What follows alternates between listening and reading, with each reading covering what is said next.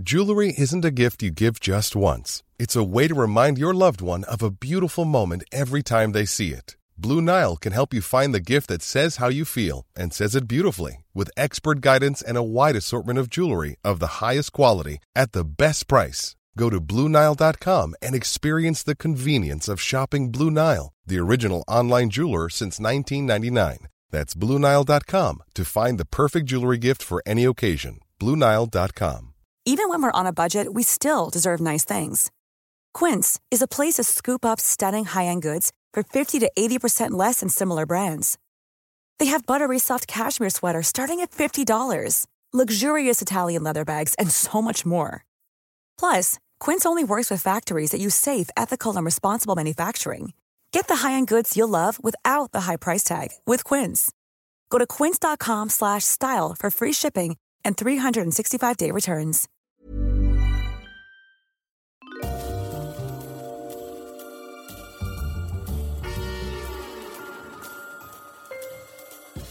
Hello, everyone, and welcome to Histories of the Unexpected, the show where we demonstrate that everything, and I mean simply everything you can possibly think of, has its own history, like stingrays, blackboards, and roller coasters. Sam, I like to think of histories of the unexpected as a roller coaster ride through history. However, we will be following the links in our minds as we come across them, explaining how those histories link together in unexpected ways. Who knew, for example, who knew that the history of tattoos is in fact all about the Roman Empire, or that the history of oranges, a very underestimated fruit, is in fact all about Tudor spies I love those.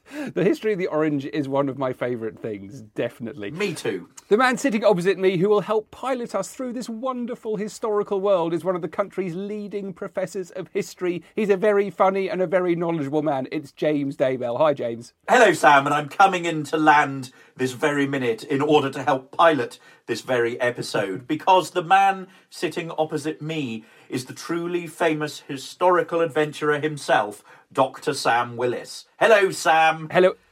Hello, everyone. I'm not being very uh, ad- adventurous at the moment because I'm spending all of my time in my shed trying not to get coronavirus. Now, nonetheless, we are doing um, some fun with these podcasts. This is another episode in our special series of homeschooling for kids. We've done loads of them. I hope you're enjoying them all. And each subject, what we do is we take a subject that I bet you don't think has a history, and we prove that it does. And today, this one's a great one. We're doing the history of sucking up. Oh, that sounds a bit creepy, doesn't it? Creeping up to people, flattering, Yeah, fawning. Exactly, yeah, giving them what they want. It's a wonderful topic for history, actually. And um, I, I was sitting down and thinking about the, the, the very many ways that you could actually explore this in the past. Did you think of any? I can. I think it's about it's about groveling, but it's also about yes men.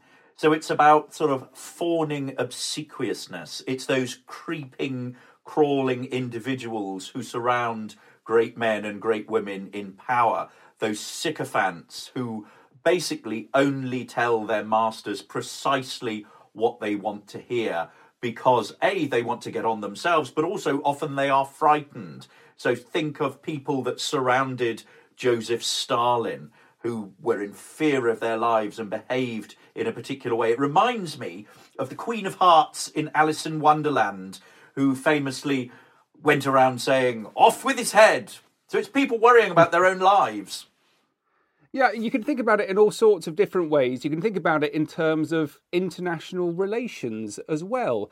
Um, if you think about this moment when um, was a proposed marriage between Prince Charles, he is the son of James VI and First of England, and there's a desire to get um, his son, Prince Charles, to marry the Infanta Maria of Spain. And there's, there's a moment of the English really sucking up to the Spanish Empire to try and form this match so that the two monarchies would be united together. It's a fascinating period of international relations. And also, in terms of politics, there are often moments in history, really key moments, where power is shared between the leading parties, usually through coalition governments. Most famously, it happened uh, for the First World War and also for the Second World War. In the First World War, you have Asquith and Lloyd George's coalition, and then Winston Churchill's coalition, uh, his coalition ministry of 1940 to 5. And in the run up to the forming of those coalitions, you've got each of the political parties, they're usually trying to bite lumps of each out of each other they're usually trying to bite lumps out of each other in the House of Commons, but just before they join together, there's a moment of sucking up so that they can really start to agree on policy moving forward. But most obviously of all, James, I was thinking about kowtowing in the Chinese period, Imperial China. This business of if you were very lucky enough to actually go and meet the Chinese emperor, you had to physically grovel in their presence and there are different ways of doing this, but the full kowtow involved going from a standing position to a kneeling position three times and then knocking your head on the ground nine times to prove your oh. deference oh. and your desire to do their oh will. Oh my gosh. Well, for me, it's all about apples, Sam. it is. It's an apple for the teacher. Placing a, an apple on the teacher's desk is, is a way of sucking up. So it's about the history of relationships between between teachers and their pupils. That's really good. I, I actually uh, talked to both of my kids about this, and they both claimed that the other one was a suck up to the teachers. but Excellent. today we are going to be doing this in specific relation to what was going on in the 1930s, the rise of the Nazis, and the way that uh, British politicians in particular dealt with this growing menace in Germany. So, to understand what happened, you need to have a bit of the background. So, what we've got here is we're going to be doing other podcasts, one on bullies, which is going to be on the rise of the Nazis.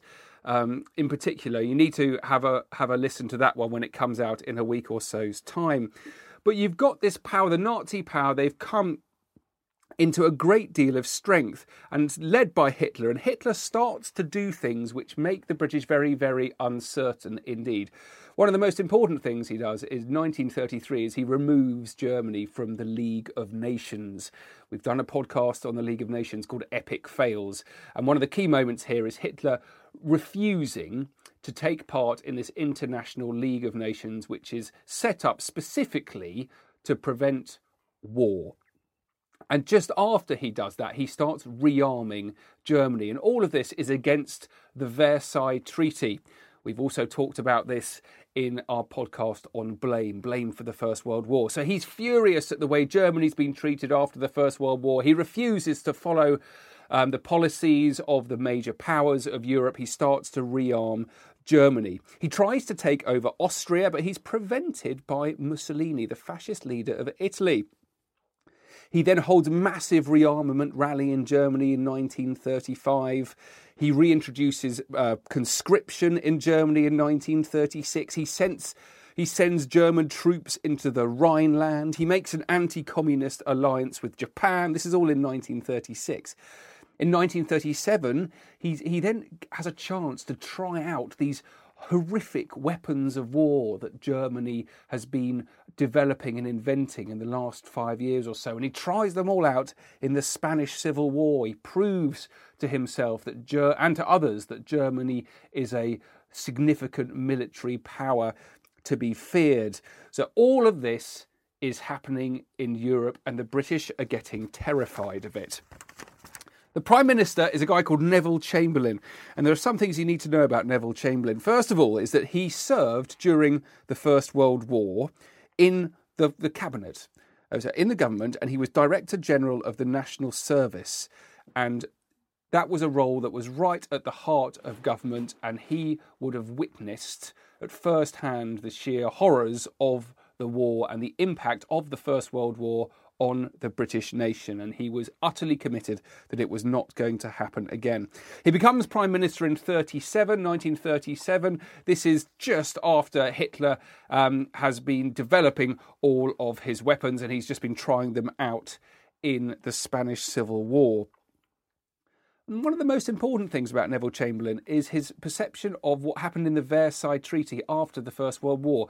Germany's cross with the way they've been treated, that they've been made to accept guilt for the First World War. They've had all of uh, a huge amount of financial fines imposed on them. They can't have a military.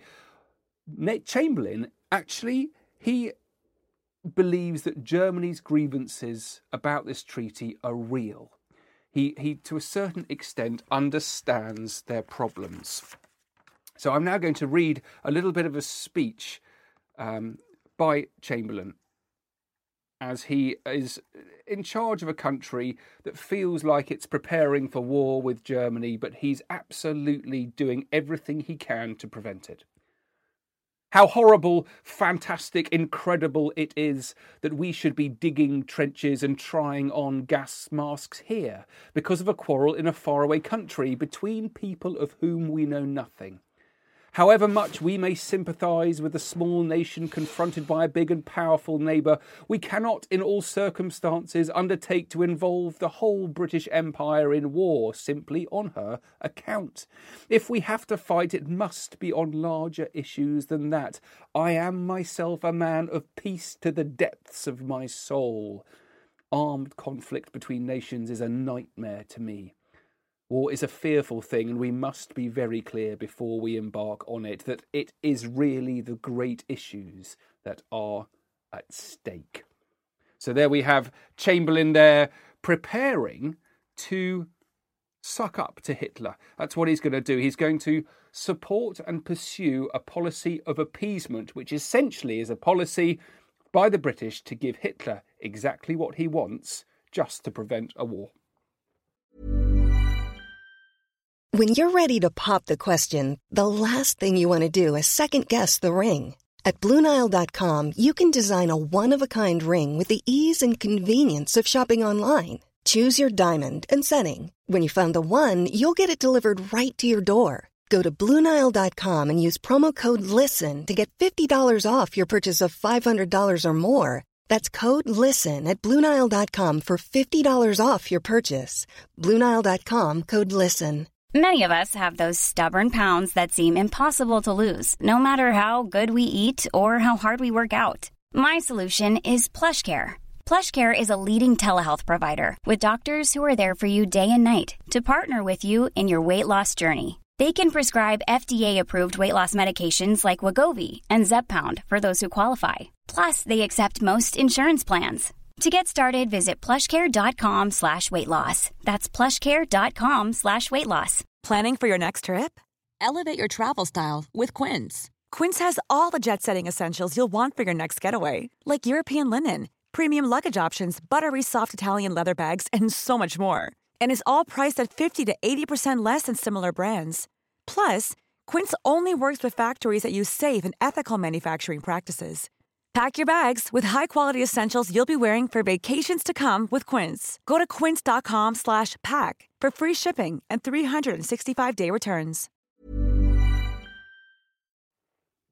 And this policy of appeasement we see being employed by Britain and France throughout the 1930s, as we've seen in our last podcast, the League of Nations crumbling. Appeasement was the policy that politicians turned to in a new way in order to keep the peace. In other words, it was basically giving Hitler exactly what he wanted in order to stop him from going to war.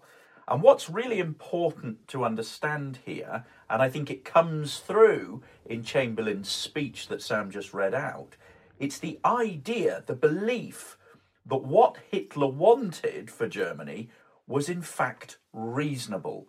And the idea that when his reasonable demands in their eyes had been satisfied, that then Hitler would stop.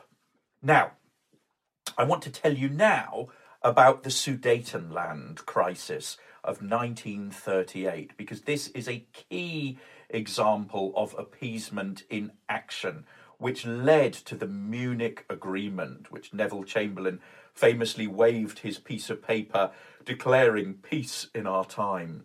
He was the British Prime Minister who, who absolutely, probably more than anyone at the time, believed that appeasement was the right policy.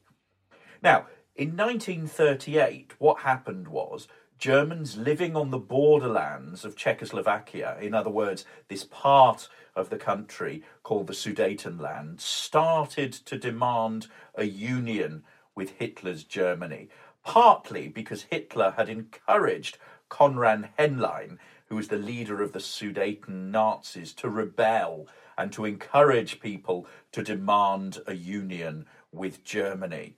So this really gives him the excuse to get things going because the Czechs refused. Hitler then threatens war.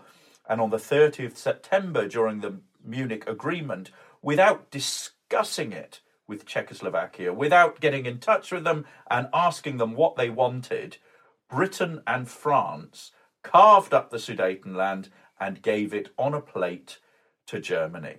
Because this was their approach to Hitler as he built up Greater Germany in Central Europe.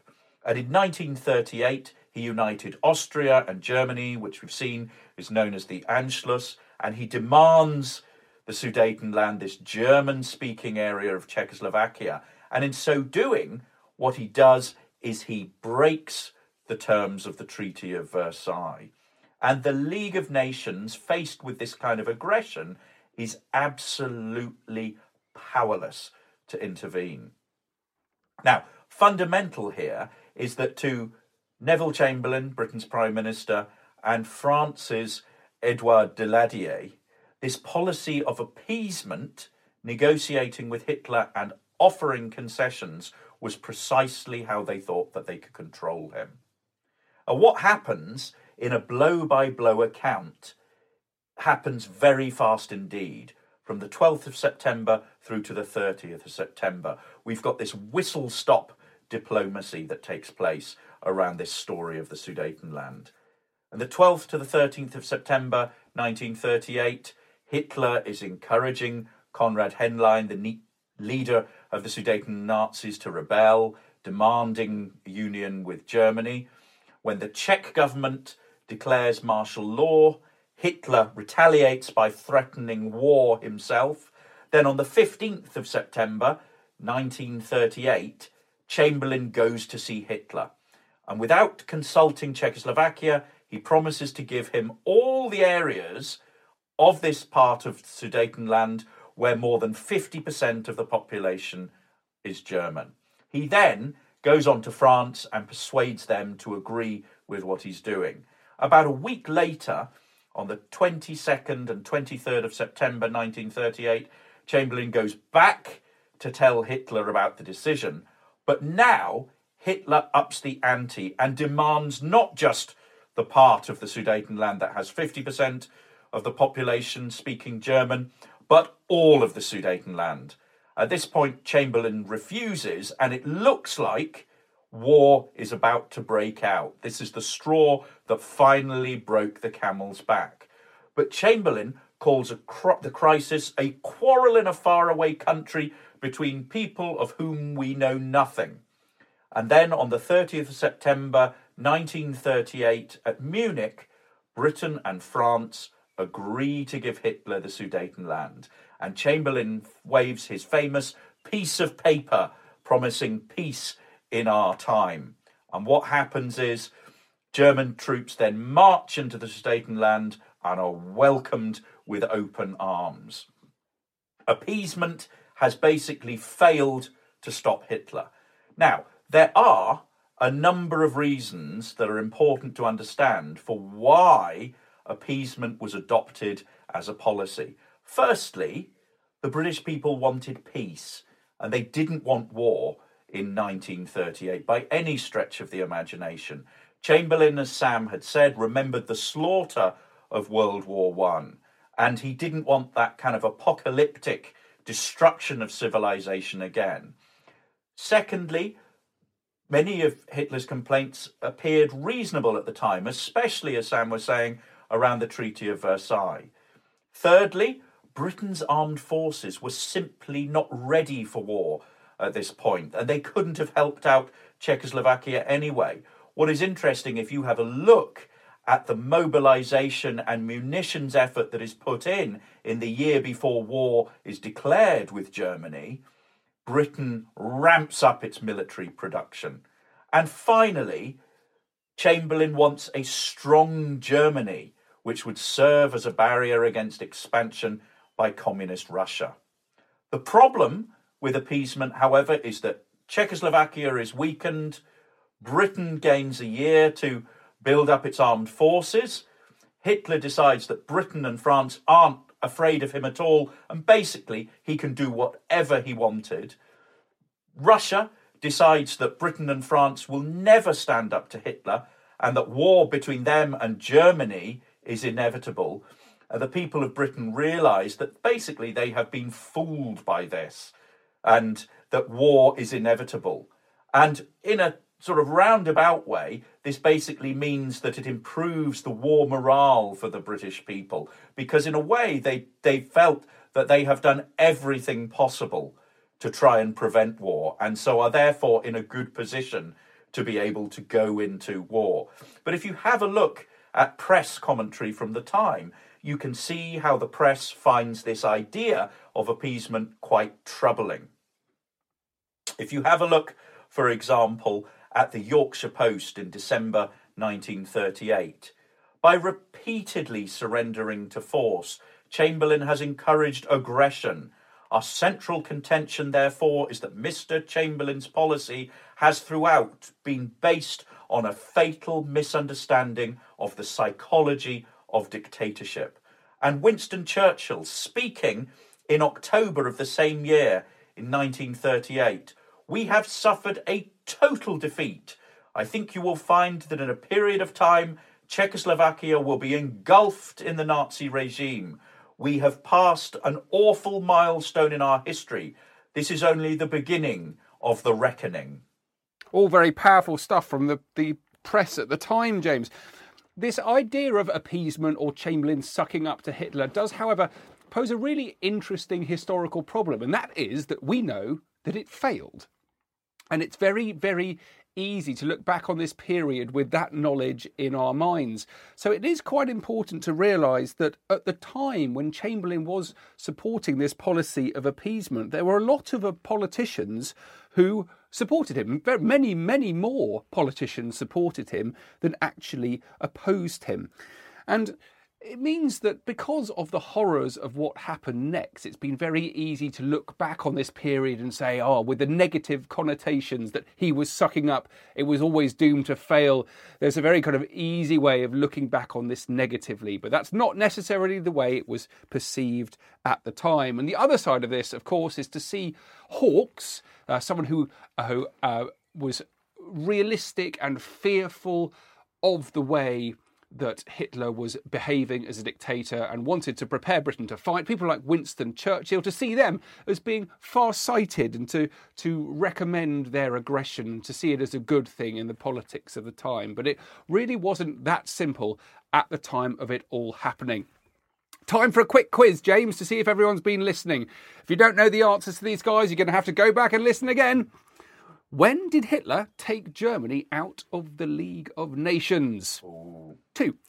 On which country did Hitler try out his new weapons in 1937? Three. What was the name of the British Prime Minister responsible for supporting the policy of appeasement? Four. Who was the French leader who supported the policy of appeasement? Fifth. What percentage of German speaking people in the Sudetenland did the appeasers first offer to Hitler as territory that could be incorporated into Germany? And do we have a task for them, James? We certainly do have a task, Sam. And this week it is an absolute humdinger. It's all to do with newspapers. Now, your task is to write a selection of newspaper headlines for the 30th of September, the day after the Munich Agreement. And your selection could include headlines for a neutral American newspaper, a German newspaper, a Czech newspaper, a Polish newspaper, and also different British newspapers who had different opinions about the Munich Agreement. For each newspaper, Whoa. for each, it's a humdinger, isn't it? For each newspaper, decide whether the agreement would have been seen as a triumph or a sellout. And for one of the headlines, write a short article describing the agreement. Now, that is some challenge, thinking of all of the different ways people were um, interpreting Hitler's and Chamberlain's behaviour. That's why, actually, this is such an exciting topic to do as a historian because you can look at it in so many different ways. Um, fascinating stuff. Thank you all for listening, guys. Do please check out historiesoftheunexpected.com for our books, our other podcasts, our live shows for when they come back. And do please find us on social media. We're on Facebook, we're on Instagram, we're on Twitter. Do please come and make friends. We want to hear from every single one of you. Thanks, guys. Bye. Bye, guys!